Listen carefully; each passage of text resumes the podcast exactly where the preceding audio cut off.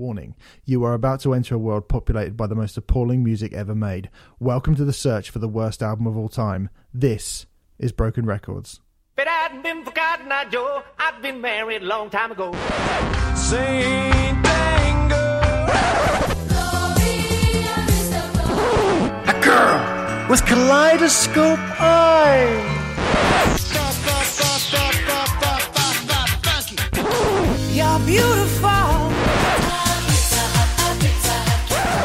Hey, hey, I wanna be a rock star. Hello there, and welcome to Broken Records. Um, do you like that little intro, Renfrey? It was reminiscent of the album that we're about to talk about. this is our search for the worst album ever made. My name's Stephen Hill. He's Renfrey Deadman. That's what we do, isn't it? Hello, mate. Hello, how are you, Steve? You okay?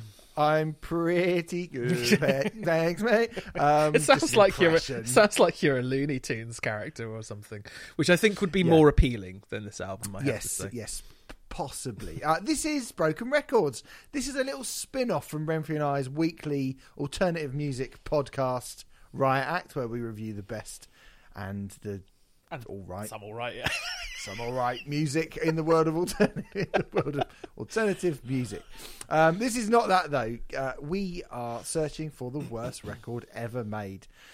Ah, dear me. There's some stinkers out there, Renfrey, isn't there? There's some fucking stinkers. Yeah, out there really are. Um, we've compiled a list of a huge amount of records, um, all compiled from reputation, your suggestion, the critical standing and critical reaction to the record, the contextual time around the record, which is, plays a big part of this week's record, and other things. Other things. But as I said, if you like the show, do go over and listen to us on Riot Act and hear us being nice about stuff. Uh, go over to patreon.com forward slash Riot Act podcast. We have all manner of things of us talking about some of our favourite albums ever made. But that's not what this podcast is. So let's get on and talk about what we're going to do this week. This week on episode 36, we're going to be talking about American Life by Madonna, the ninth studio album by the Queen of Pop, released on the 21st of April 2003. There is quite a lot to talk about. Um, we have 35 records in the chart so far.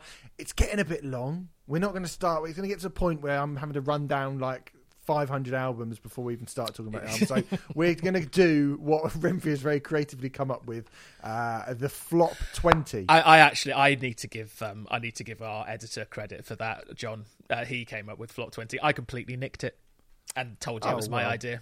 But now now that you've said it publicly, if he listens to this, I'll feel terrible. So yeah. I've got a big smile on my face because I'm really proud of myself for stealing his idea. So- but and no, then, that was our editor. fessing John. up, and then fessing up straight away. I know. Good idea, John. Okay, so the 20 worst albums of the 35 albums that we've done so far are The flop What 20. They're by Black Flag, The Enemies, Streets and Sky, One by Dirty Vegas, Razorlight by Razorlight, Viva Brothers, Famous First Words, One More Light by Linkin Park, Theory of a Dead Man's The Truth Is, Slick Dogs and Ponies by Louis XIV, Queen and Paul Rodgers, The Cosmos Rocks, Richard Ashcroft's United Nations of Sound, the original soundtrack to Sergeant Pepper's Lonely Hearts Club Band, a film which Mike Vennart, um, of who we're both a big fan of, uh, Right. was watching. Um, I sent him a link to, to- and he, I think he had a nice time. Oh, I'm Mike. glad you enjoyed it, Mike. I'm glad to give you your favourite piece of art ever. Um, Eoghan Quigg's self-titled debut album, and so far only album. Oh, sad. Uh, Graveyard Classics Volume Two by Six Feet Under, Towers of London's Blood, Sweat and Towers, Angelic to the Core by Corey Feldman, Total Zanarchy by Little Zan. Blood on the Dance Floor's Bad Blood, the self titled debut album by Methods of Mayhem, uh, Double Wide by Uncle Kracker at number two, and still at number one, there it is, like a bad smell doing a fart. It's Broken cyde. I'm not a fan, but the kids like it, even though they don't. Um, Don't know. Anyway, I don't know how a bad smell does a fart, but um, fair enough. I like the analogy. bad smell doing a bad smell. Because it does. Just a bad smell is not enough. no, that's that true. record. That's true. Um, so here we go. American Life by Madonna. As I said, released on the 21st of April 2003. Madonna Louise Ciccone, aka Madonna, literally one of the biggest ever cult pop superstars in the history of culture. Up there with literally, literally any artist you care to mention. Madonna is as iconic and recognizable.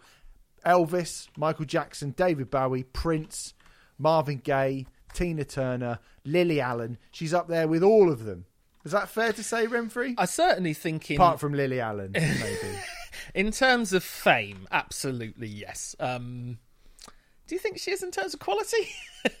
and I'm not just basing it on this record because she's quite shonky, isn't she, Madonna? Really, in lots of ways.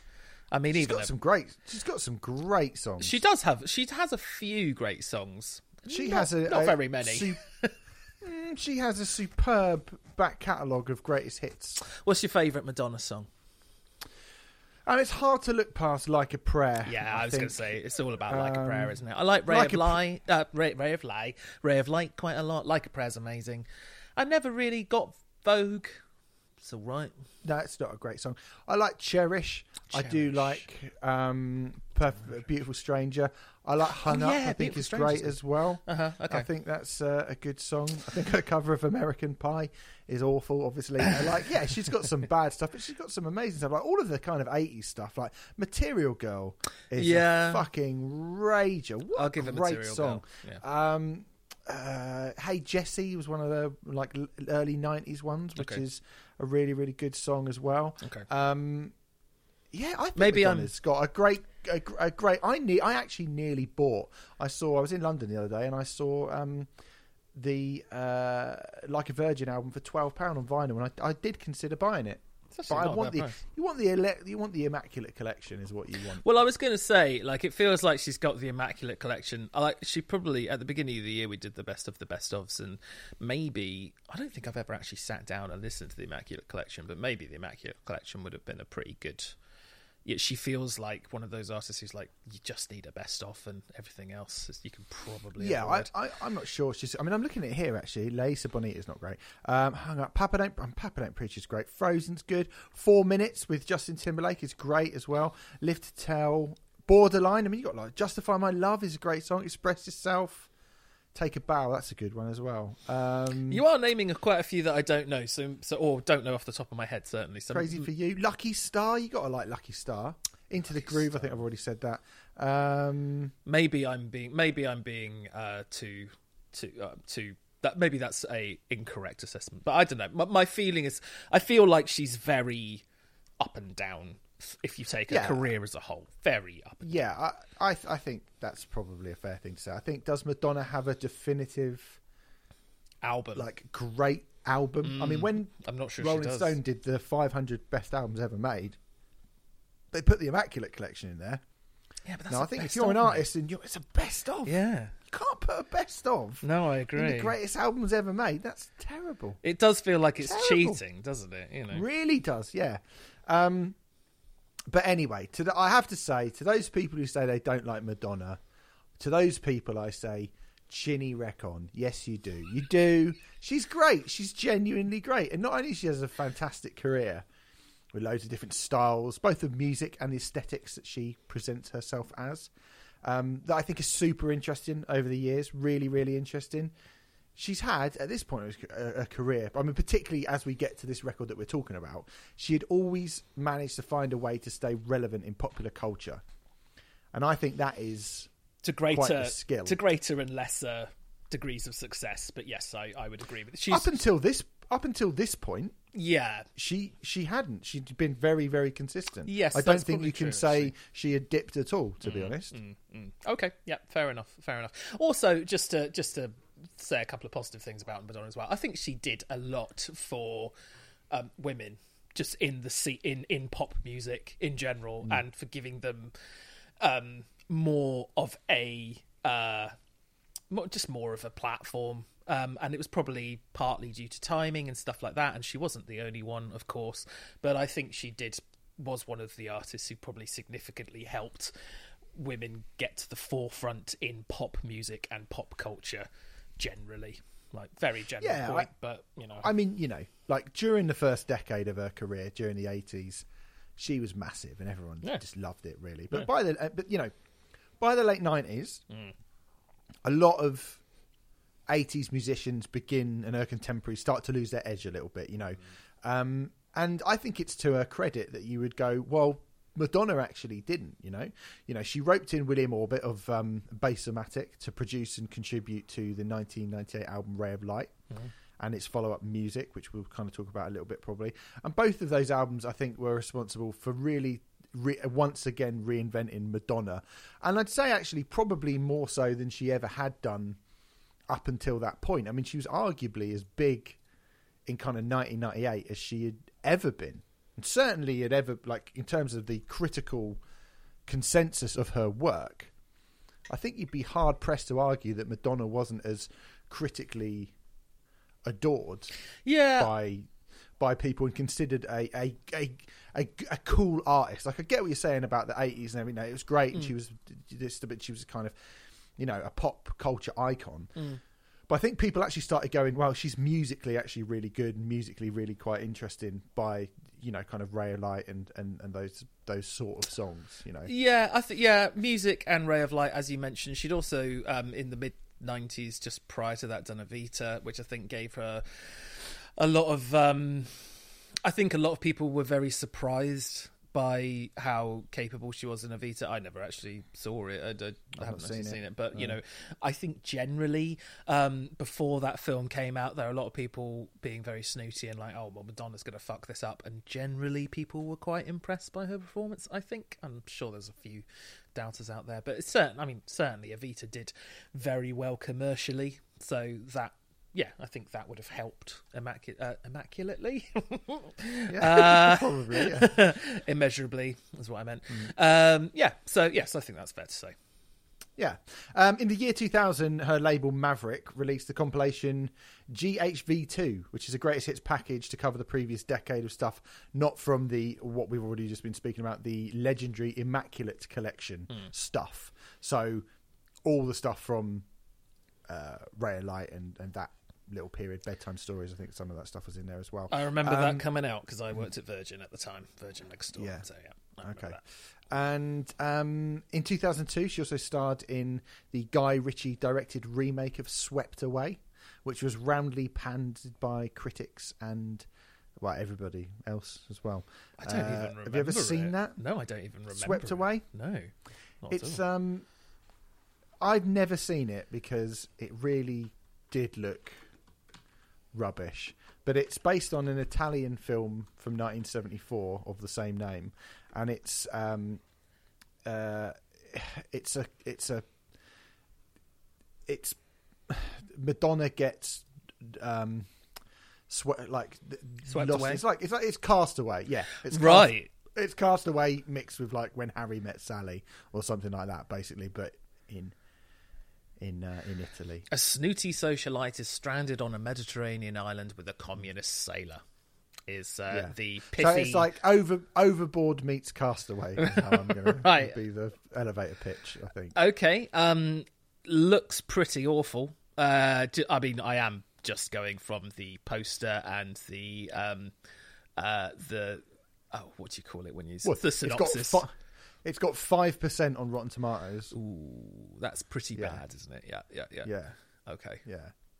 It is. Um, it, yeah, it, it's considered one of the worst films.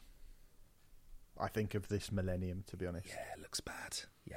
it's pretty bad. Um, but you know, little no, she's not an actress. She's a musician, and you know this means that you know what with her releasing that kind of second greatest hits package, I think people probably thought that that would mean that Madonna's next album would be very much seen as the start of the third act of her career. So that's quite exciting. I think it could be exciting. I think two acts from any artist is quite impressive. To get that kind of two act arc in your career is cool, but not many ones make a success of the third act. Really, to be fair, I can't think of too many who have managed to do that. I think David Bowie probably managed that and then some. Um, I can't really think of any others. Are we sticking Maybe purely in the pop world? no, no, no. Whoever you want. Well, I could argue Nick Cave. I'd say Nick Yeah, Cave's in the, his third right now, maybe even his fourth. think Metallica, maybe a Hmm, yeah. bit. I mean, they've certainly become. I don't know. Do you like Hardwired and Death Magnetic? I don't know. I don't. I don't. I suppose Iron. Iron Maiden. You'd have to say Iron Maiden as well, wouldn't you? Yeah, yeah, yeah, yeah. Absolutely. Maiden. Um, Um, I think yeah, there's a few. Um, U2, I would obviously point out. of as they were massive. You know, how to dismantle an atomic bomb and all that you couldn't leave behind. I'd say that's kind of third act stuff. Mhm, mhm, yeah. Won them Grammy for best album and still massive. So yeah, there are a few. There's probably a handful in the grand scheme of things, but as we're talking in the grand scheme of things, it's probably there's probably like fifty or something like that. But like Yeah. in the whole of music, yeah, yeah, yeah. Yeah, okay, I'll go with that. Yep. So you know, uh, but. It, I, I- it's difficult, is what I'm saying. You know, we've we've named some pretty big artists. Hmm. Yeah, yeah. Oh, yeah, Like U two, everyone from U two, Nick Cave, David Bowie. Like that's that's big big boy shit in it. Mm-hmm. Metallica, Iron Maiden, that's big boy shit. Um, so anyway, so that's where Madonna was at that point. So by all accounts, Madonna went into the new millennium feeling that much of the provocative material that she had been releasing during the previous decade was due to the rage and anger that she felt inside of herself. But now, with a family and a happy marriage to the aforementioned Guy Ritchie, um, she was feeling a little more, a little bit more content. She's getting into yoga, wasn't she? This is the kind of yoga years. Madonna the Kabbalah. Yeah, yeah, yeah. Um, and uh, she's feeling a little bit more mature, a little bit more reflective. And in the kind of build up to, you know, the talk about a new album coming out, a lot of the chat centered around the fact that she wanted to make this kind of maturer, more, you know, um, centered record. And then 9 11 happens. And so what we've got basically is a calmer, more reflective Madonna in that mindset with a family, and the world is suddenly hit by this massive event. Now, apparently, that changed a lot of what this record was going to be, and it made her decide to start reflecting on the reasons why something like 9-11 would happen and she started to consider what it was about the american dream that could have resulted in the events of 9-11 um, we then also have as people will know, the the war of terror that the US and really Great Britain were kind of responsible for in response to the terror attacks of 9 11, which I think made a lot of people, including a lot of artists, incredibly uncomfortable. I mean, we don't really need to jog your memory too much, but I'm sure all of you are aware of the protests around the time against the invasion of Iraq. Um, I think a lot of people were particularly pissed off about the fact that there were protests and there was a huge majority of people who didn't Huge. want to huge protests. yeah, who didn't want to go to war, and then um, the respective governments did so anyway. I think that So, really yeah. pissed off a lot of people. very angry, very uncomfortable, very agitated planet that we had, you know. And um, those artists were right, weren't they? yeah, of course they were. like, however you feel about the music or art made around that time, and um, you know, th- uh, there doesn't really appear in like on reflection now. There doesn't really appear to be many or any. I don't think. It's not like Vietnam where people are like. Or the fir- you know the poetry from the First World War. There's not really any kind of anti-Iraq war records, particularly that stand out being particularly significant. no, uh, Dixie Chicks, oh, I don't know. Possibly, um, I don't know enough about that oeuvre, but certainly that you know, if you've seen that that film, what was it Yeah. fucking called? The one where they're Sharp trying to be and Sing. Sharp and Sing, yes, which is a brilliant film. Um, Yeah, film. You know, I mean, the amount of crap that they got for um, basically standing up against George Bush and saying that they thought it was wrong. Uh, there's the Pearl Jam stuff with Bush League when they played Yep. that song in particular in some uh, states. It, They Mm-hmm. were just roundly booed and people would leave, and and you know they didn't back down, which I admired because they're Pearl Jam, they're great. Etc. War on Errorism by NOFX. yeah, NOFX yeah, yeah. did quite a lot of, you know, um, rocket punk against Bush or rock, rock, Yeah, Rock Rock Against Against Bush Bush. rock against Bush. That's it. Yeah. Um, and you know, I think those artists, you know, they, they were definitely right. I mean, however you feel about the music they made around or the art that were made around that time, there really aren't many post 9/11 responses that are really that good. American Idiot is not a good record, um, but they were definitely all of those artists. I think were right to express themselves against that war, which I think two decade two decades down the line, it's pretty cut and dried and clear as day that the invasion of Iraq was absolute bullshit and was a ridiculous, stupid thing that we're pretty much still paying for today. Yeah, pretty much. Yeah, yeah, an absolute waste of everybody's time. I would say. Yeah. And I mean, if that was the worst thing you could say about it, then I'm just trying What to. a Sum, waste of time. I'm just trying to sum it up. yeah. yeah. Um, so anyway, um, like it wasn't just Madonna who probably felt like she needed to say something about that. Um, she roped in uh, a man called Mirwais Ahmadzai, who is a French DJ and producer, who was previously in the new romantic post post punk band Taxi Girl, who I actually quite like. They sound like something from Flight of the Conchords. If you want to go and listen to Taxi Girl, Okay. they're all right. Um, he did work on music a little bit as well, Madonna's previous album. Um, so they had a bit of a pre existing relationship. But when he was brought in this time, he was brought in not as just someone to assist on the making of the record, but as a producer of the album and as a co writer of the album as well. Um, he went on to produce the only Fischerspooner album, and that is as much nice stuff as I think I'm going to have to say about him. uh, to be perfectly honest, it's fair to say that he's a fairly big part of why this record is here. I would say. Okay. Okay. I actually know uh, next to nothing about him. I have to admit. Um, but you have heard this record, haven't you? oh, I've heard this record. Yeah. Fucking hell. So, so you know why he's going to get a kick in, it, yes. presumably. Yes. yes. Yeah. Uh, anyway, so at the start of 2003, Madonna performed at the MTV Music Awards alongside Britney Spears and Christina Aguilera. You might remember that, Renfrey. How old were you in that? 2003? Uh, I was 18. 18. Prime time for young Renfrey to get titillated, I would imagine. Did you use titillated on purpose? It was that. Yeah. It was that. That was the boob thing, wasn't it? Was it the boob thing? No. No, was it the Fucking hell. thing? I that's a snogging thing. Was the snoggy. What thing. boob thing? Wasn't there a boob thing? Yeah, Janet Jackson. That was. Oh, yeah, there we go. Yeah, yeah, this is how little Janet. attention I pay to this yeah. sort of thing. Um, yeah. So everyone else will probably remember that. Yes, that was a time when Madonna kissed Christina Aguilera and Britney Spears. Um, Disgusting. in front of a quite awkward-looking Justin Timberlake at the 2003 MTV Music Awards. What you might not remember about that performance is that she also did Hollywood from this album, which turned out to be slightly less iconic a moment than her copping off with two uh, two young stars. Um, so the title track from this record was released a month before the album, and it was one of Madonna's worst ever charting singles. It hit number 37 on the Billboard Top 200. Uh, it would, went on to be named the worst, the ninth worst song ever by the website Blender. Um, so a couple of things about this song. There are two things really controversially: uh, the video and the rap. I think let's start with the rap. Uh, I, I mean, we- normally save how we feel about the records and stuff till we've got past all the, the preamble. But I think in this case, we should probably just make a point of bringing up the rap. Um, I'm because drinking a first latte. people I get the heard. double shot. It goes right through my body, and you know I'm satisfied. Yeah. Um, Mm. I actually I did mean- it better than Madonna does it there as well. Yeah. He- he- Here's what Madonna had to say about this particular moment in this song. She said, basically, we, that's um, her and uh, uh, Ahmadzai, the producer, had recorded the whole song and we had this instrumental thing at the end. And Mirwais was like, you know what? You have to go in and do a rap.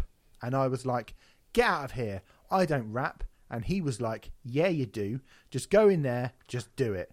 He totally encouraged me. I had nothing planned, nothing written, and he just told me to do a stream of conscious whatever I was thinking. Because I was always drinking soy lattes in the studio, and I drive my Mini Cooper to the studio, I was just like, okay, let me just talk about the things that I like. So I went, and it was total improv, and obviously it was sloppy at first, but I got out all of my thoughts, and then I wrote everything down that I said, and then I perfected the timing of it, so it was totally spontaneous.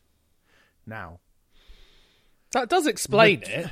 That does explain it why does it's explain as it. awful as it is. Yeah. yeah. Now, Madonna rapping, I guess we'll get to that later, really. But Okay. needless to say, that's gone down in pop music history as one of those moments, hasn't it? Mm, it's bad. That has now become one of those things where you go, oh, why? Why? Well, I'd like to express my extreme point of view. I'm not a Christian and I'm not a Jew. I'm just living out the American dream, and I just realised that nothing is what it seems, Steve. So you know. Yeah, good.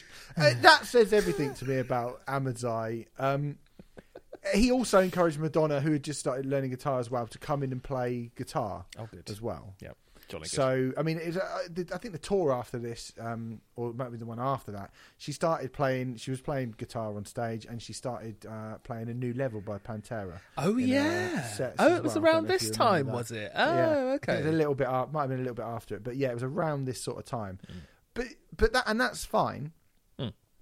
But there's so much like you don't need to. I don't need Madonna on the guitar on her records, really playing acoustic guitar. Like I'd say it's very. that. Go. Oh, I can say cut that down as much as possible. Don't encourage her to do that. Mm. Just go. You're Madonna. You, no, no, you don't have to do that. Don't worry about it. We'll sort. We'll get someone good in. Not you. Quite, yeah, yeah. Not. I thought you meant not me then. Um, no, you- you do. I'll do it. Um, I mean, I'm a better guitar player than Madonna is. Um, I mean, the guitar on this is very rudimentary. It's not very difficult stuff, um, but you know, it's just all quite basic. I, I guess it doesn't really need to be um, any more intricate than it is. But yeah, it does kind of when you are a big artist such as Madonna and you have access to get probably any guitar player that you want. I don't know. I mean, it, it kind of wouldn't make sense to get a session musician in to play these guitar parts because they're very easy, very very easy. But at the same time, point, isn't it? Yeah. you should- yeah, yeah, yeah, yeah, mm. yeah. yeah, yeah. Anyway, Madonna rapping. We'll talk about Madonna rapping more in a little bit, but I think it's the video is a bit more complex. So the video directed by Jonas Akerlund from Bathory, obviously. Oh, Um, that I did not know. Wanted to make an anti-war and anti-fashion video and made an anti-good video. uh, the video depicts a fashion show with models wearing camo fatigues and weapons being worn as sort of accessories and stuff, much to the delight of the the elite who are there attending the show. Towards the end, Madonna and her crew, who have been singing the song. Uh, in the ladies' toilets while they're getting ready, all in They- like army fatigues They- and stuff. Yeah, they start out in the ladies' toilets, and, and Madonna gets very angry with a knife against the t- t- the bathroom stall, which is really not necessary. Um, and uh, yeah, they're just getting all ready, and then they go through the backstage sort of corridors and stuff to come out into this big fashion shoot and um, ruin it. Really, everyone's having a lovely Well- time, and then they ruin it. Yeah, but should they be having a lovely time with their bombs and their like, this Guns is- and- so yeah, I yeah. get the and their guns and their bombs. Um, And Uh, their yeah, so bombs they- and their guns. that's what I was doing. Yeah, that's, that's exactly. I've what just got that. doing. Sorry. Yeah, Yeah, I'm here. I'm here. I'm here. Yeah. Yeah, good. Um, so that would be a thing, but there are some really genuinely quite shocking scenes of actual war footage and of actual war casualties and of actual war veterans and of some actual real shit in the video um, amongst the rather cartoony scenes of um, you know this fashion show montagey thing that they've got going on. And then a, br- a grenade blows everyone up. Um, The world's Madonna- worst CGI effect blows everyone that's up. pretty, pretty I mean, considering this is 2003, it feels like a very 1996 CGI effect. It feels very Jumanji rather than Yeah, does. than Lord of the Rings: Return of the King. You know, Yeah, which is yeah, you yeah. know that's that's the year that film came out, and it's like wow, you've got the same people who did Jumanji to do your your grenade. Very good. Yeah, it's all, it looks terrible, really bad. Mm.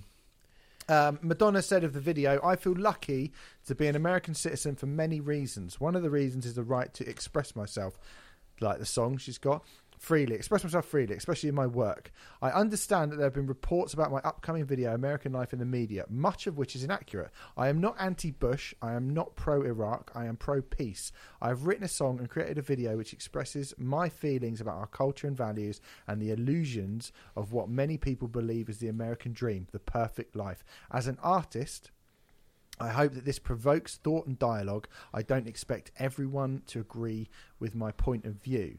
Um, which is basically Madonna doing what Madonna had kind of done throughout most of her career and being provocative or having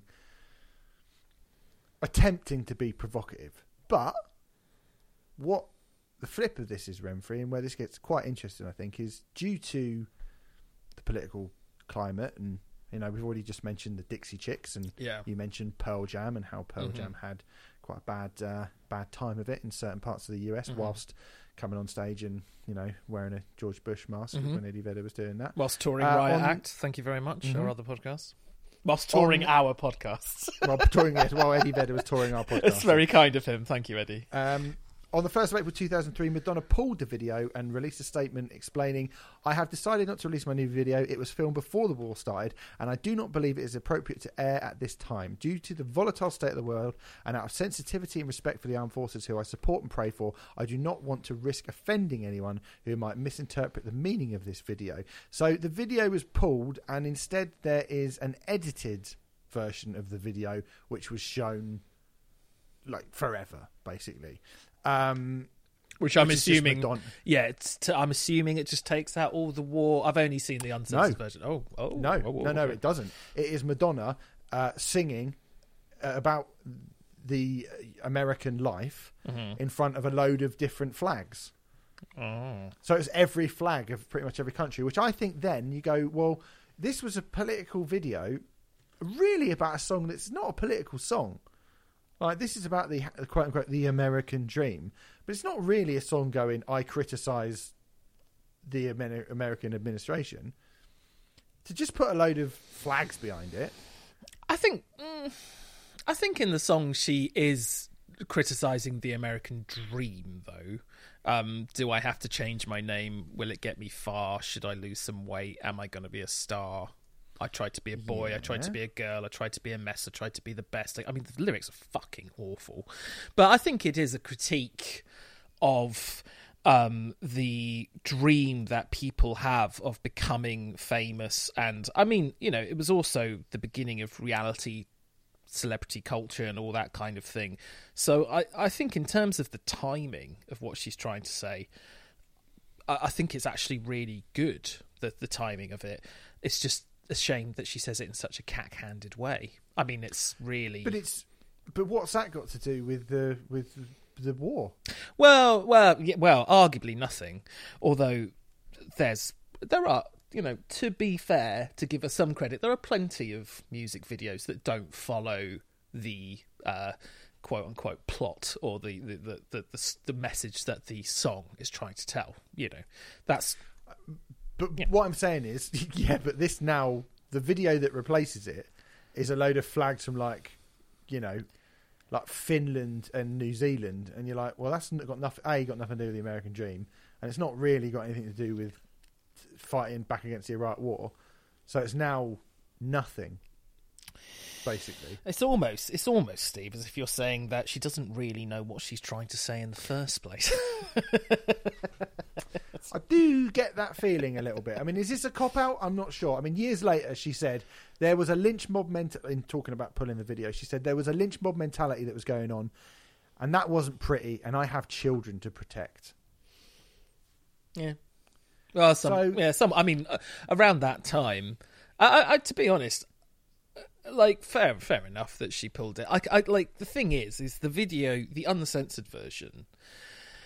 Uh, it kind of has that feel. I think that thing that bugs me about Madonna generally, like what I just alluded to there, of like she's clearly trying to say something and she's clearly trying to be provocative. I would argue for the sake of being provocative, which is fine up to a point.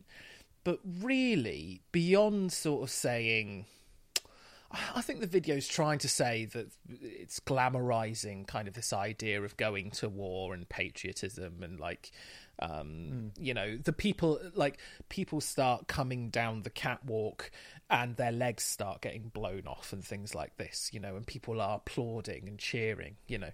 And that's what's annoying about it is that the idea of that in my head is actually quite strong but the video is put together so cack-handedly that it actually kind of comes across as ever so slightly laughable, which is clearly not, what she's going for.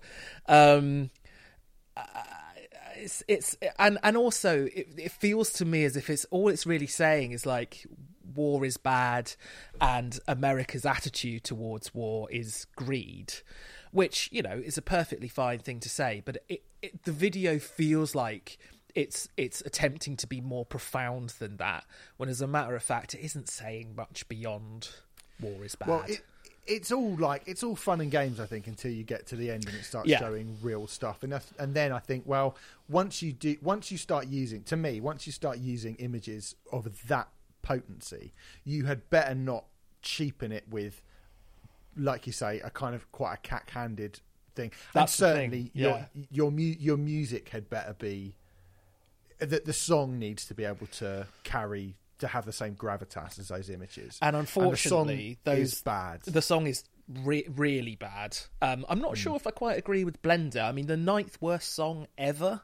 I think we have more worse songs in our There's, countdown. frankly, there's ten worst songs on the fucking uh, Brokencyde album. Yeah, yeah, exactly, exactly. I think we have worse ones, but yeah, but it is pretty bad. It's certainly a very bad song from such a massive, massive artist.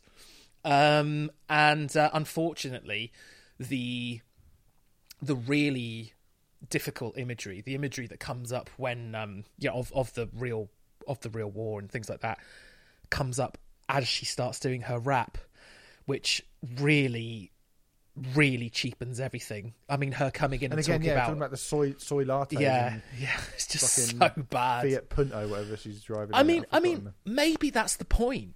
Maybe the point is America cheapens this stuff, and maybe she's just being a mirror to that, and maybe, maybe the video is genius as a result of that. I don't know, but I, I when I was watching it, I just thought it seemed like a bit of a confused mess, really.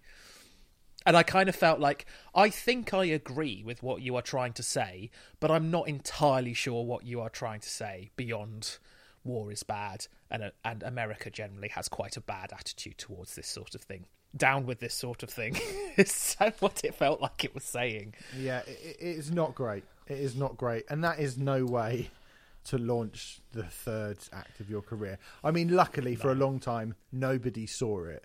And instead, they saw this kind of blancmange hodgepodge of Madonna, still in the same clothes, dancing to a bunch of flags. Like, do you know, like take that Panama, take that Georgia.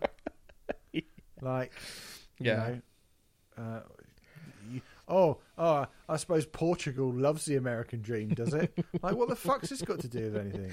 Um, interestingly, I mean, Blender called this the ninth worst song ever. Is this even the worst song on the record? Ooh, It's hard, isn't it? I'm not sure if it is. I mean, it's I'm bad. not sure. I'm not sure that it is. No. No. Um. Anyway, we'll get into well, that. we'll get to that. We should talk about the review. So the album's got it actually got a mixed reaction. I mean, I guess we're getting into "You Are Massive, We Won't Slag You Off" territory. Yeah, At, yeah. at this at this point in 2003, this is sort of the birth of the uh, seven out of ten um, for everything. so it's actually got a score of 60 out of 100 on Metacritic. Wow. Um, That's way too Alex high. Alex Petridis of The Guardian gave it three out of five, saying Wow. in the three years since she released music, club music has become creatively moribund. There are no new cutting edge innovations to borrow. Instead, she has called upon French producer Mirwais Am- Ahmadzai to do his pound stretcher Daft Punk routine once more. That is a mistake. Even by dance producer standards, Am Ahmadzai, Ahmadzai, sorry, I'm always saying his name wrong. Ahmadzai is a one-trick Chevelle. He has two ideas, both already deployed on music: putting Madonna's voice through an electronic effect called a vocoder, and cutting up acoustic guitar patterns so they stutter. He sticks dodgy, doggedly to this throughout American life. Eventually, you begin to wish that Madonna had spent less time worrying about the reaction her video might cause in the US, and had instead tried to curry favour with the American public by embarking on a one-woman French boycott. However, when Madonna is on form, not even Ahmadzai's limitation can hold her back. American Life's best tracks make a mockery of virtually all other current pop music. A mad thing to say when I say some of the albums that came out this, this year. But those highlights are outweighed by stuff that is in, indistinct and somehow beneath pop's unassailable queen. The album's problem has nothing to do with controversy or extreme points of view. This time, there are just not enough good songs. Um, Uh, that, that sort of sounds like a two-star review, upgraded to a Yeah. three, maybe because the Guardian Well- were trying well, to get the NME gave her. The NME gave it seven, and it reads like a four. Right. Um, it says it's album number three of Gaelic techno Donna, all bleeps, beats, and stutters, but it arrives with neither the thrill of the new Ray of Light nor the world trancing tour of music behind it. All perfectly good stuff, technically excellent, but American Life also feels like an unnecessary sequel, a Men in Black 2, made because, hell, if it ain't broke, and that's just the trouble with Madonna these days, she's simply done everything there is to do, done more than any other pop star will be able to achieve, done it with bells on and knickers off. Surely that's enough now. Q gave it 3 out of 5. Rolling Stone gave it three out of five. So all the big people gave it quite good reviews, Renfrey. And like you quite rightly pointed out, I think they just wanted 10 minutes with her Yeah. backstage at the fucking O2 when she came round to tour. Yes, yes. I, I would, I would. That would be Probably my guess. Yeah, yeah, yeah. Yeah, we'll give you a 15 minute phoner Yeah. if you don't kick the shit out of this record. Yeah. Uh, Stylus magazine gave it an F. They didn't give a fuck about speaking to her. Madonna was once the definitive pop auteur, crafting, cul- craftily cultivating an, an, an image, an entire image for mass consumption, while remaining true to her own, true to her own unique artistic visions. She's often been irrescrutable, occasionally irritating, and most of the time she's balancing on the very limits of good taste, if not completely ignoring them. But at least she's always been interesting and, more importantly for pop music, entertaining. For once, Madonna has stumbled not because she's reached too far, but because she didn't reach far enough. I think that's probably the best review Yes. uh, that I will mention uh, was- here, to be honest. Nodding along to all of that. Yep. Um, Spin gave it a B minus. Um, glaring defiantly from the album cover like Patti Smith in a Patty Hearst beret, she seems poised to stir up controversy as never before, i.e., without taking off her clothes. The record inside, though, is less radical, a suite of faux, folky electro that fuses the introspection of Rare Light with music's fast food dance licks, autocratic words on top of democratic beats. If it feels unsettled and transitional, perhaps it reflects the state of the union all too well. Madonna spends much of American life bemoaning the emptiness of celebrity culture. Uh, our good old mate Robert Christodoulou, actually not the worst review of the week, um, although he gave it two stars and, as ever, did talk bollocks. Said, "This is the entire review: learning and adjusting like always, and no, stupid, not hypocritically, although maybe inattentively." That's it. That's a review. Of it. That's his review of this album. that is his entire all the stuff that goes on here. That that is his entire review of this record. What is that guy about? But um, amazing work from Drowned in Sound, who I am normally Robert Christodoulou always gets the last word. Amazing, amazing work from Drowned in Sound in their nine out of ten review for this record, Renfrey. Nine out of ten. I'll read bits of it about the music, but I, I love this bit. I just I cannot believe this is still on the internet. One curious thing about her is that her evident calculatedness, her shark-like remorselessness, and her aloofness has never dented her immense popularity. She doesn't have the girl next door approach of Kylie or the pin-up cool of Debbie Harry. She isn't even that sexy. I've been listening to her records all my music listening life, and I've really realised that I've just never really fancied her. Wow. Uh, what? Nine out of ten. Wow. Um, That I mean, that's legit. what? That's I mean, two things. Two things here, Renfrey. Number one, this is one of the biggest selling artists of the past twenty years, right? Without any question, one of the biggest artists who's made some of the most recognisable music in the last twenty years.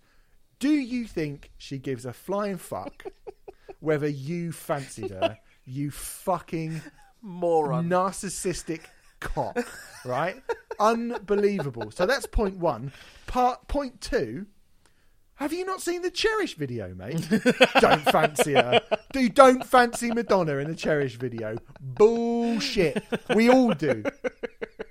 There are newborn babies that have been born this second who have who are trying to hide an erection from the Madonna Cherish video. Mm. She was beautiful, the most staggeringly beautiful thing that has graced this planet. Don't say, don't pretend like you didn't fancy Madonna. You fucking liar. I mean, yeah, and the other point being, as if it fucking matters whether you fancy an artist Well, yeah, exactly. I mean, that, that was actually fair. the first. That was that was the first point. Actually, um, Yes. But the second point is, yes, you did fancy. Like one, who gives a fuck whether or not you fancied her? fucking- But you did fancy her. Don't say you didn't. You did. Like you, fa- you fancied Madonna, didn't you? Back in the eighties. Yeah, yeah. Yeah. See, told you. Um, anyway, here's a little bit more from the, from this uh, review. Poor, poor Mirwais, though can't keep up with Madonna. Outran by her quick, quicksilver pop resilience, he's like a squeezed lemon by the end. The final track sees him end the album on a right old damp squib, clumsily making any old noise out of ideas. Madonna's already gone, however. 20 years on, she remains an iconoclast and an enigma always just out of reach, always untouchable, always moving, always ahead. Hmm. Not Don't on this, about that, not champ. this record, mate. No. So the album went into the charts at number one in 13 different countries, including the United States of America, the United Kingdom, France, Germany, Spain, Belgium, Austria, Canada, and Norway. It was Madonna's second consecutive album to debut at number one in the US Billboard 200 and her fifth no- number one overall. It sold 240,000 copies in the United States in its first week of release, which is actually down on the 420,000 that music sold in its first week. It has gone platinum in 10 countries, shifting over a million units in the United States of America and selling over 335,000 copies here in the United Kingdom. Hey, those are pretty And good. weirdly- like down on the last one or not, those are pretty good sales. Let's Yeah, let's- I I mean, weirdly, this is obviously considered a bit of a commercial flop by Madonna's standards. I mean, fuck me, tell that to Marmosets. uh, mainly, it's because it dropped from number one to number eight in the US uh, on, on the second week, and it dropped from number one to number three in the UK during its second week. Kept off the top in the United Kingdom by check this out for top three. Justified by Justin Timberlake and Elephant by the White Stripes were number one and Yeah. two respectively that Yeah. week. fair. So the person saying no one's made any better pop albums this year, uh, I think Justin Timberlake's Justified came out in 2003, yeah, mate. yeah. I Come on. think I think you might want to reconsider uh, what you consider to be good pop music if you honestly think this is better than that.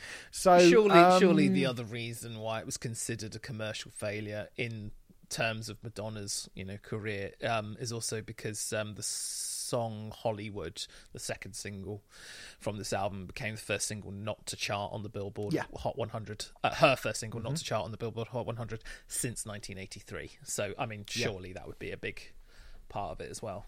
So, her first I would have song thought so. in, in, in 30, ye- 30 years, 20, 20 years, 20 years, yeah. 19, it's 19 anyway. I think. Um, anyway, yeah, Hollywood, which is actually one of the more recognisable songs from this album at this point, I would say. One of what? Um, spoiler: one of the better songs on this album, I would argue. Yeah, I'd say so. Not so, saying loads, um, but yeah. So Renfrey, American Life by Madonna. Uh-huh. Let's get into it. Uh, we've sort of already spoken about the title track, Yeah, which it's dreadful. is just unbelievably bad. Yeah, cloying. Like, just kind of confusingly bad. Yeah, cloying, annoying. Um, within the first seven seconds of that song, I just my first notes was Jesus Christ, this is annoying. Um, it gets even worse as it goes on. We've talked about the rap with double shot lattes and Mini Coopers and Pilates. Terrible, terrible, terrible song. And as we've already pointed out, arguably not even the worst song on the album. It's two seconds shy of being five minutes in length. This song. Mm. Pop songs don't need to be five minutes, and when there is so little that is worth hearing on this song, uh, they certainly don't need to be five minutes. This is such a weird thing to do. Mm, mm, I mean, it does kind of. I think it so- sort of sums up so much of what is wrong with this record. Mm. It, it's such a weird thing to do. Like, i if this is your kind of opening gambit, a five minute long, like you say, really quite. I mean, minimalist almost makes it sound interesting. yeah, it's, Just yeah. flat and paper thin, more Yeah. like you know. It's flat. It's paper thin. It doesn't say anything. It's quite. I, I mean, that's so much of what I think is the problem with this record. Agreed. It's is that is it's just very very unmemorable a lot of it i mean the, it, and when it is memorable it's because it's quite bad um but it's it's just vacuous as well Yeah, like it's a really vacuous song talking about how bad the american dream is and then it's all about yoga and put like i it, it it's bad. I mean, it's a pretty vacuous record overall, more or less, and and certainly in terms of the electronics for the album as a whole, they feel really flat and and Mm. and really thin, and just pr- like objectively bad, like really Yeah. really bad. The the the electronic stuff is is really terrible on this record, and seeing it build as a kind of folktronica record. It's interesting because when we talk about folktronica these days, we think about Bon Iver or something like that. And you know, when I saw that on the Wikipedia entry, I was like, "Oh, I wonder if um, Madonna did a Bon Iver ten years before Bon Iver did." Uh, no, she didn't. Uh, there- I understand why this is called a folktronica album because there are acoustic guitars over these really lazy, shitty electronic kind of beats and stuff like that in in certain points, but it doesn't feel like the two mesh together in the way that Bon, bon Iver managed to do it about ten years later. It just feels like the acoustic guitars are layered over the top of the electronics, or vice versa, but they don't kind of. They feel quite separate from one another. They don't feel like they're mixed together into a, a musical stew.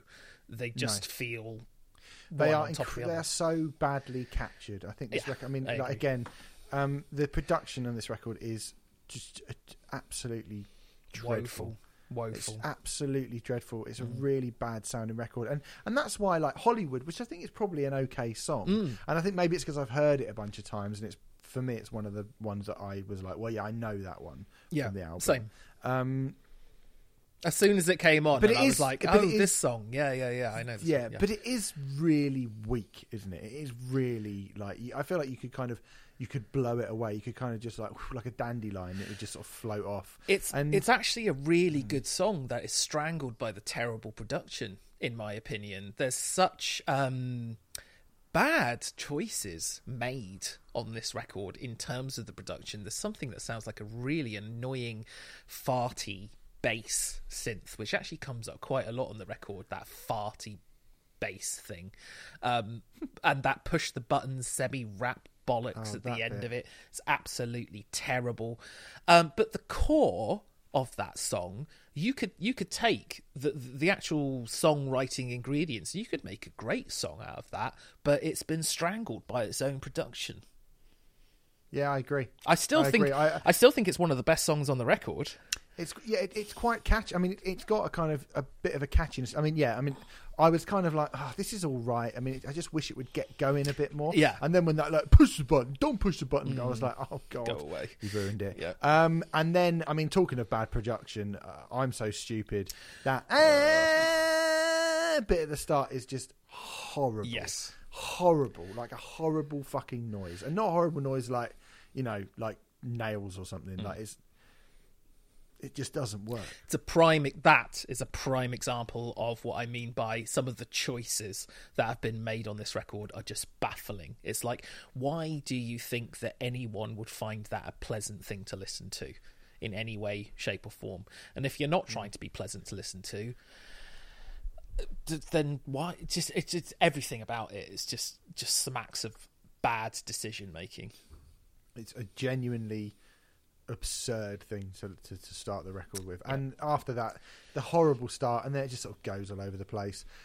And then, you know, there's a, a bunch of stuff which is just sort of fairly unmemorable, I would say. I mean, Love Profusion, I think, is quite unmemorable. Nobody Knows Me didn't really annoy me until, like, weirdly, that is one of the times where I'm like, well, the actual production on this isn't that bad, but her voice is smothered with autotune. Yeah, kill it with fire. it just hate it. destroys it. destroys the song by just making it go "Ew, ew," all the way. another song awful. another song that would and could have been perfectly fine if they hadn't have made the production choices that they chose to but of course Mm. Cher had just done if you believe in love the love you know it's just such a big thing fucking annoying um but yeah really fucking irritating bleepy blippy noises and then Madge's There's- auto-tuned there- vocal ugh horrible There's a bit in Nothing Fails which is quite a bland electro acoustic ballad, and I mean it, that's not really Madonna's fault. A lot of this you sort of go. There's bits on this where you're like, well, that's Madonna's fault, but there's sometimes where I go. That's not Madonna. That's that's you know. There's a weird little blippy bloppy shit that comes at the end of Nothing Fails, and it's so crap. It's so fucking crap and cheap sounding and stupid and annoying and just and you're like, well, actually, this wasn't. This wasn't bad. It was just unmemorable, and now it's bad. I'm going to defend Nothing Fails slightly. I don't know if this was a Stockholm Syndrome thing at this point because I'd had so many bad songs in a row. Um, but Nothing Fails felt like a moment of some relief to me because it wasn't an absolute abomination. I agree that it's not very memorable. Um, I like the gospel choir coming in at the end. I'll say that. Yeah. I mean, that just really, if you if you're Madonna and you've got a gospel choir, you're fighting against your own legacy of like a prayer, uh, and that's pretty true, difficult. true. So I'm a bit, I really don't ever touch that again. And I think uh, the second half of the album even bins off some of the electro stuff and lets it. And it's not even weird then, is it? It just becomes a bit boring. Yeah. Until we get to, I would say, until we get to Mother and Father, which is fucking atrocious. Yeah, I think that is the worst song on the record. There was a time Hmm. I had a mother. It was nice. What insight? And we get another fucking rap. You think that, like letting her rap once was a, a disastrous, absurd thing to do. Doing a rap about her mum dying. I mean, look, we know what that's like. Mm. Your mum dying is fucking sad. But my father had to go to work. I thought he was a jerk. Yeah. Yeah. My mother died when I was five, and all I did was sit and cry. I cried and cried and cried all day until the neighbours went away. They couldn't take my loneliness. I couldn't take their phoniness. My mother had, uh, my father had to go to work. I used to think he was a jerk. It's just like, you know, I'm very sorry that you, your mother passed away when you were so young, but couldn't you write something decent about it and profound about it? No, turns out you can't. You're not capable of it. no, I mean that for me is the bit where I'm like, like you know, we've been talking about Stage Four by Touche Amore Yeah. and Magma by Gojira. Yeah. and you're like, like you know how fucking like choked up I got talking about Yeah. Magma by Gojira Yeah. recently. Yeah. and it can be like something that I feel really emotionally like if someone does that they don't even have to do it that well like if someone does it a bit I get but this I just I felt nothing Uh, same. I was like yeah Same. bad that isn't it sorry to hear Yeah. sorry to hear about that Yeah. I def- it's so bad definitely think Mother and Father is a contender for the worst song on the record. I think you may well be right. I think it's really hard to pinpoint the absolute worst song on this record, but I'd be happy to go along with Mother and Father. Yeah. Yeah Pretty uh, the last song Easy Ride is is just tribute by Tenacious D isn't it musically it's just tribute I didn't it's actually tribute by Tenacious D but with all the sort of funny bits taken out of it Oh, I, I, I, again, just to be somewhat nice to it, I didn't mind uh, Hmm. Easy Ride. I didn't like it either, but it was one of the least offensive things on this record. I, I don't know. I don't think anything's offensive on this record. I just think they're. I just think a lot of it's bad. But yeah, I, I didn't. I thought Easy Life was fine. It's all right. Well, um, you said it may be quite hard to pinpoint the worst song on the album. I think it is incredibly easy to pinpoint the best song on the album. Uh, genuinely the best song on the album, and I would say the only really great song on the album is a song that got shat on completely when it first came out. Her Bond song, "Die Another Day." Yeah, we're going to disagree on this, mate. But go on. is an absolute fucking banger. At the time, I do remember being like, "Oh, this is weird for a Bond theme, and this is pretty like what's she talking about Sigmund Freud for?" But actually, in the years gone by, as time has passed, Uh-huh. this is better than anything Shirley Bassey ever did for Bond. I would say this is in the top five Bond themes ever. What? Okay. Okay. Wow. Wow. A. Wow. It's Aha, Duran Duran, Gladys Knight, maybe um, the Sheryl Crow one, and then this. That would be my top five. Oof. I had a cl- I had an idea that this was going to come up because you kind of hinted at this in the phone conversation that we had earlier in the week.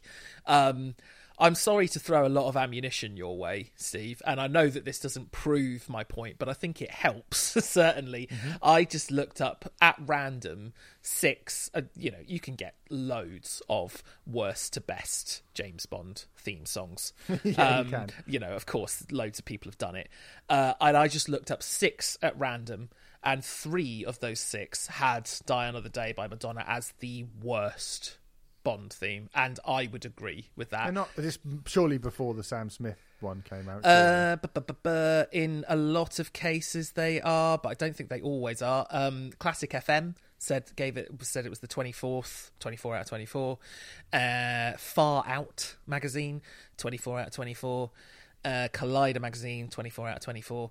Um, there was a few good-ish notices for it. Rolling Stone put it at number seventeen, um, although they did have the Man with the Golden Guns, the worst. Which you know, come on, Lulu. Um, smooth. yeah, I, that, no, no one needs That's it's, oh, that's- the Man with the Golden Guns, all right, isn't it? It's well, all right that. Uh, that- I, here's the thing: is no, all those Bond themes that you think are good. Nobody does it better, I suppose. Ah, even that, it's not. It's, do you actually want to listen to that? Not really. Lo- nobody Like, does it, but it's a great song. Nonsense. No, Come on.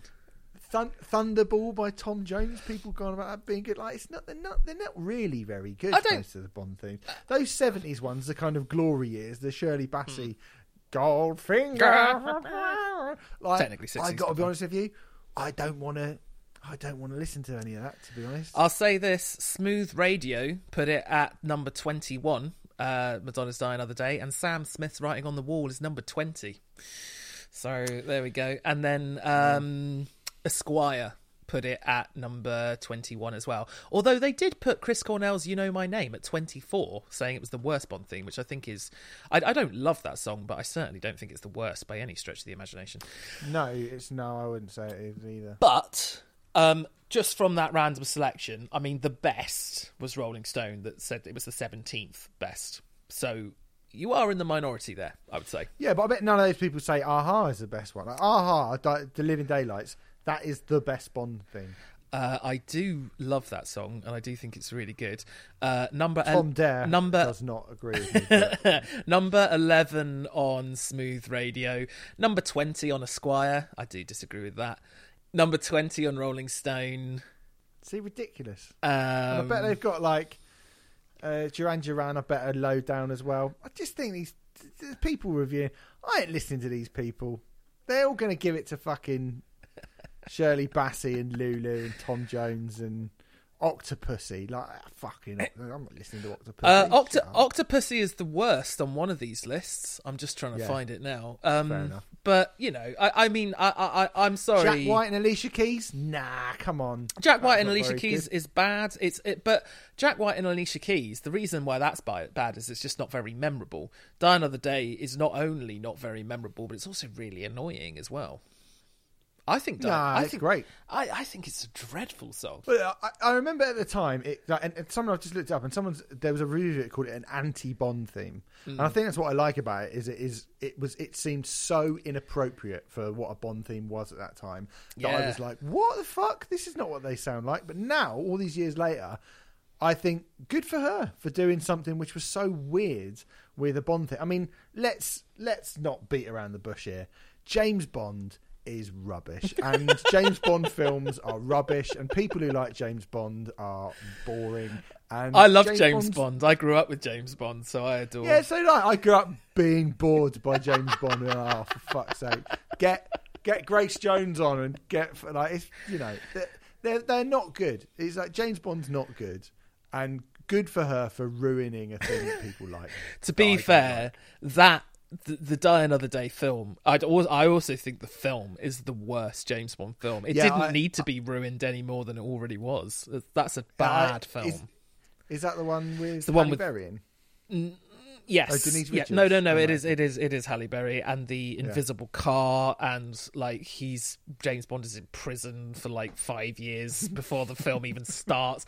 It's it it was Pierce Brosnan's last Bond, and uh, the the Yeah. kind of well, I- obviously it didn't kill the series dead, but you know they rebooted it quite quickly with Casino Royale, which is a great film. I will have you know, um, and I I sort of I started watching that and I watched about half of it and I was like, Silly boy, come on, come on, it's great.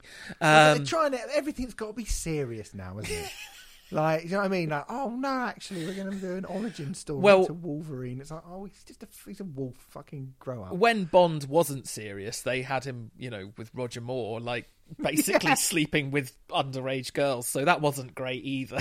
I'd rather they went down No, the serious route than they the non-serious route. I'm not saying that like I don't think any of these films are very good. Like, there's not a Bond film where I'm like, what a good film. You don't like Skyfall? Skyfall's basically Home Alone three. It's great. I've not seen. You silly I, boy. I saw I saw half of Casino Royale and I just went, well, you lost me. You lost Silly me. boy. I would. I was willing to watch your silly films before because they were silly, and I, they would make me understand the Austin Powers films a bit better. but um, if you're going to be serious, then I'm out. Sorry, lads. Oh, well, okay. So you're not going to be I'll seeing the new Bond? watch- Unbelievable. No, I just watched Predator again. I mean, you know, I like Predator as much as the next man, but you know, or woman. Yeah. that's what, what in, in, in what world do you need any Bond films when you could watch Commando and Predator? We're not going to get into Four. it. We're not going to get into a Lost Boys thing again. But I'm sorry, Commando. Lost Boys is if, if Lost Boys was a Bond film, it would be the best Bond film.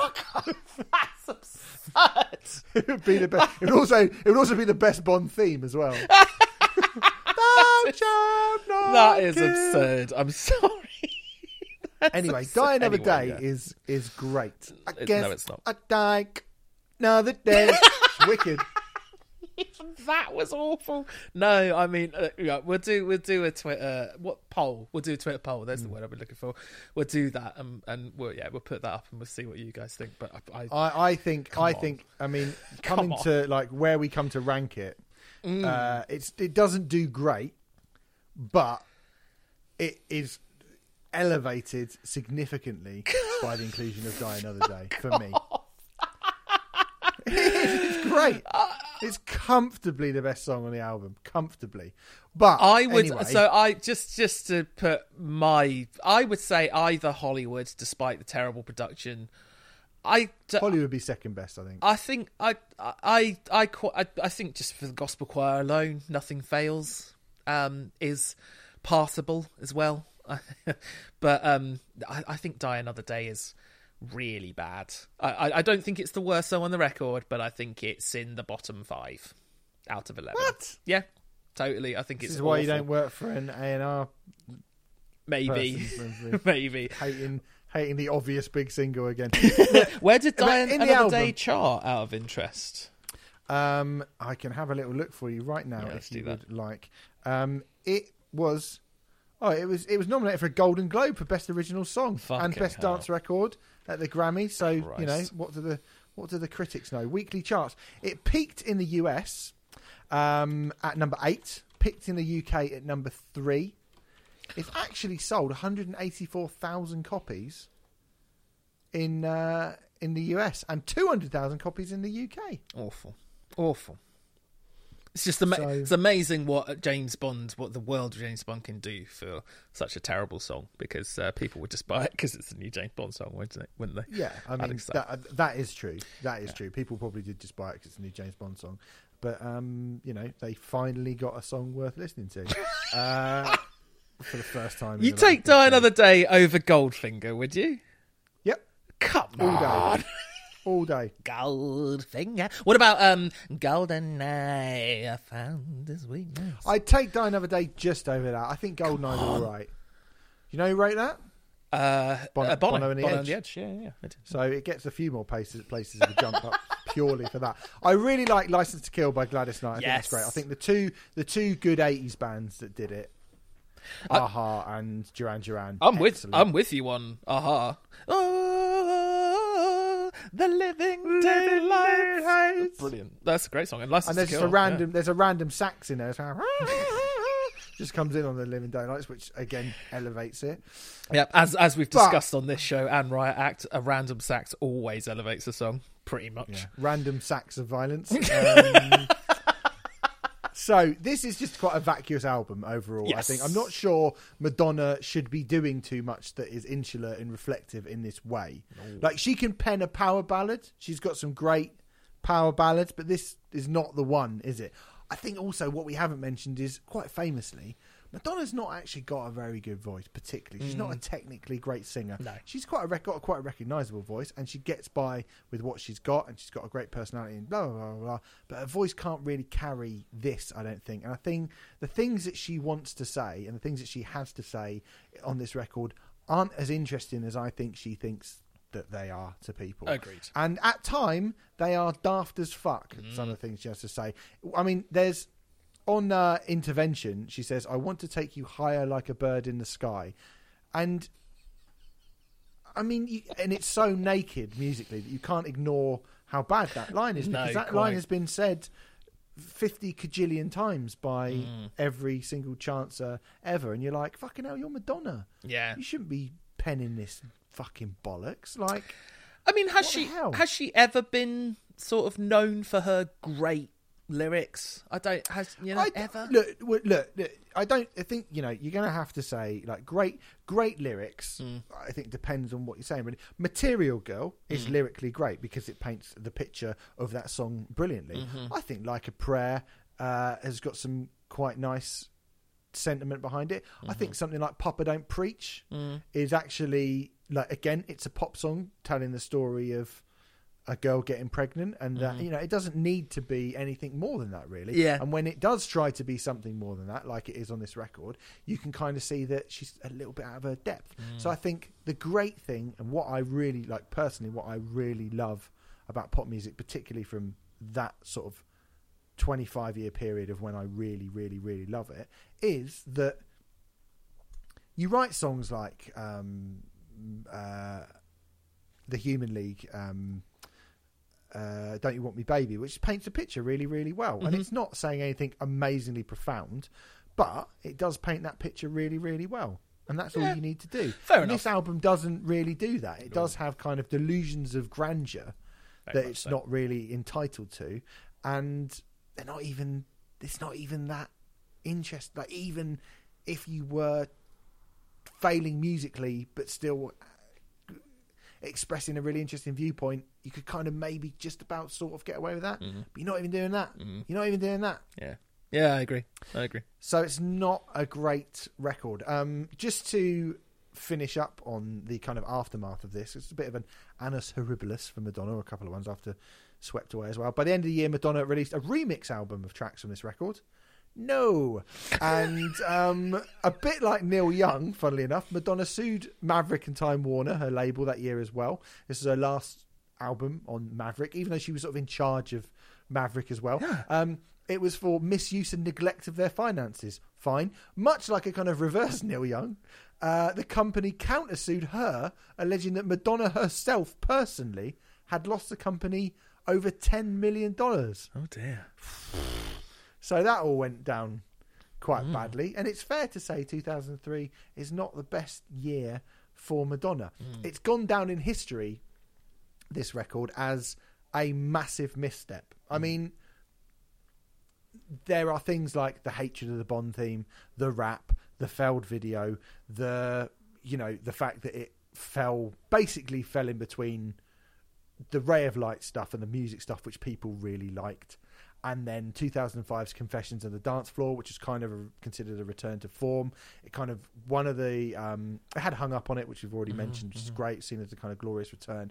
It won the best electronic and dance album at the Grammys in 2006, and Madonna reflected on American Life, and she said, uh, "When I wrote American Life, American Life, I was very agitated by what was going on in the world around me. I was angry. I had a lot to get off my chest. I made a lot of political statements." Hmm.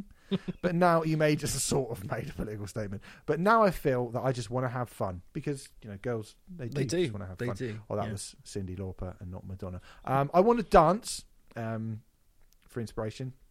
That's another one. Uh, I want to feel buoyant. She doesn't have a song that says that at all. and I want to give other people the same feeling. There's a lot of ma- madness in the world around us, and I just want people to be happy. Or essentially, to boil that down to its bones and its base elements, stay in your lane, Madonna. Yeah, yeah. This, this is the thing. Like when horrific. You know, when horrific world events happen, for most musicians, I feel like that that should be something that inspires them to do something really, really good. And I think a lot of musicians were inspired to do good stuff um, Mm. around that time. And um, yeah, but Madonna just yes, stay in your lane. Absolutely, like Yeah. You know. I mean, to give a bit more perspective, her 2006 Confessions tour went on to be the biggest ever grossing tour at that time by a female artist. Yeah, yeah, yeah. But then, but then Madonna is massive, and she at this point she could probably release several clangers in a row, and she'd still be. Yeah, she's one of those kind of untouchable artists, isn't she? Yeah, I mean, there is another Madonna album, as you all found out last week. There is Yeah. another Madonna album in the hat, and we will be doing that one at some point. Which I mean, came later, didn't it? quite a lot later, yeah, Mm. quite a fair few years later. So Um, so you know, everyone seems to be like unified at this point that this was like a bit of a weak spot for Madonna, but she's all right. She's like you've just sort of alluded. She's fine. she's all right. It's not a problem. Yeah. And you know, she gave us a great Bond theme. Um, so we've got to decide where we put this in the rankings. Renfrey. Yes. Um, I'm going to start, if you don't mind, with Okay. this one. Okay. Now, there's some stuff on here which has uh, at the top, which is horrible, really horrible. And I don't think this album is horrible. I think it's pretty bland, it's boring, it's great. I don't think it's morally reprehensible. Nope. There's some stuff which is very, very, very uh, Bad. Ill ill-advised. Mhm, yes. Let's say. Yep. Sergeant Pepper's Lonely Hearts Club Band, Queen and Paul Rodgers, Richard Ashcroft, stuff like that. Ill advised. There's a bit more stuff where you think, well, this is just quite boring and it's quite grotty. Louis XIV, Theory Mm. of a Dead Man. Um, and then there's stuff where you think, well, this is just like objectively quite bad. Linkin Park, Viva Brother, Razorlight, Dirty Vegas, Streets and Sky, Black Flag. I look at that and I go, all of that stuff is just kind of boring, bad music. I think this is that. This is boring, bad music, right? You're in the you're in the same ballpark that I was thinking. Yep, Mm. definitely. But I would say just for the little few bits, because something like Razorlight to me musically has has nothing redeeming about it at all. I think One More Light from beginning to end is just a boring slog. I can't remember what one by Dirty Vegas or Streets and Been Enemy sounds like. There's enough stuff on this that will make me remember things. A couple of things on it. Mm-hmm. So for that, I don't think it's as musically interesting or challenging as Ummagumma by Pink Floyd, mm-hmm. but I also don't think it is as disastrously one note and rudimentary and boring as What the by Black Flag. Mm. So I am saying there. Uh, so that would be number twenty-one. Ooh, outside the or outside the flop twenty. Um, I'm a little bit harsher on it. Um, uh, you're absolutely right. Remembering what Dirty Vegas One and The Enemy Streets in the Sky even sound like is really difficult at the moment because a we did them a long time ago, and b they are very very forgettable records. Um, but the thing is, I think this record is when it's irritating. I think it's more irritating though than those albums, but I don't think it's quite as irritating as Razorlight. So I was going to suggest that she go at number eighteen. So we could do a compromise here. We could put her at number nineteen, or you could try and argue your point better, or I could try and argue my point better. I don't know. What do you want Well, to it's do? hard to argue. I mean, uh, what I will say is one by Dirty Vegas is an absolute like that was a that was a that, that was this but without any star quality. Was it? Yes. Was it as annoying as this? This is pretty I- I mean- annoying. Yeah, but it's also has got it's at least got. I mean, it's got a Dirty Vegas one has got absolutely no personality at all, mm. at all. And like you've already said, there are moments on this where you go. You said yourself, Hollywood could be a good song. Yeah, it's true. just production is That's bad. true. Madonna has taken some risks here. I think arguably that deserves to be re- rewarded Mm-hmm. more than just and being a big star. I think it deserves to be rewarded more than just being like we are a boring bunch of chancers. I mean, there is a boring chancer on this record, and he has produced it, and he has siphoned any kind of as, as much personality out of it as he possibly can. But it does still have Madonna on it, and it does still have just about enough in it, I think, that still ha- gives it more personality than certainly Dirty Vegas one, which Yeah. is a record which is just nothing at all. Yeah. like literally nothing. And it, this might not be as as it might not be as irritating as this record when this record is super irritating, but it's also not anything. And then I would also say, I mean, I don't, again, I don't remember Streets and Sky, but I remember What the by by Black Flag, and that's really had nothing. You know, there's nothing on that that's in the least bit memorable, really, other than the fact that you know, there's no, you know, again, there's no personality on that. There's nothing kind of surprising on that, and there's nothing that, that it, it, I think at least some sort of effort to do something has been put into American life, Mm, yeah. where yeah. there's been no effort made by the enemy or Dirty Vegas or Black Flag on those records. I mean, Black Yeah. Flag particularly, you you look at it and you go, it's shameful how we spoke about it on the episode. Like, how shameful is it that you just chuck that out with the under the Black Flag name with no respect for your your um you know your your kind of fan base, that huge fan base and the legacy that you had. Madonna has kind of had a go at like ruining her legacy a bit, but you'd rather ruin your legacy by being fucking mental than you would and, and being ambitious than you would by just shitting out any old thing, right? Surely. Yeah, yeah, yeah. You know, you've argued that very well, and you've you've won me over. Twenty-one, I think. Uh, yeah, fair enough. Madonna, American Life is at number twenty-one on our league table. I think that's pretty good. Okay. Well, you know, that's fine. I still, I Um, still think Die Another Day is fucking atrocious, but you know, at least, at least you won me over on that. Abs- absolutely mad. Absolutely maddening thing to say. Anyway, let's Awful. pick another. Uh, let's pick another name out of the hat and see what we get to talk about next week.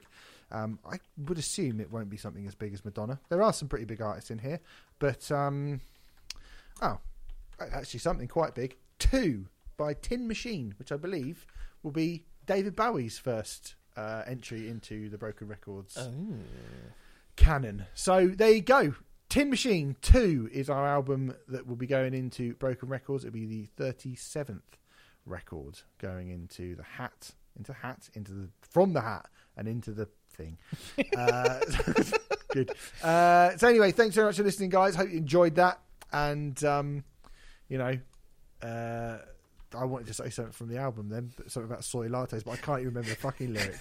so that's it. Uh, See you later. No? Well, go on. uh, double shot A. I don't know. No, that'll do. Guess. War's bad. See you later.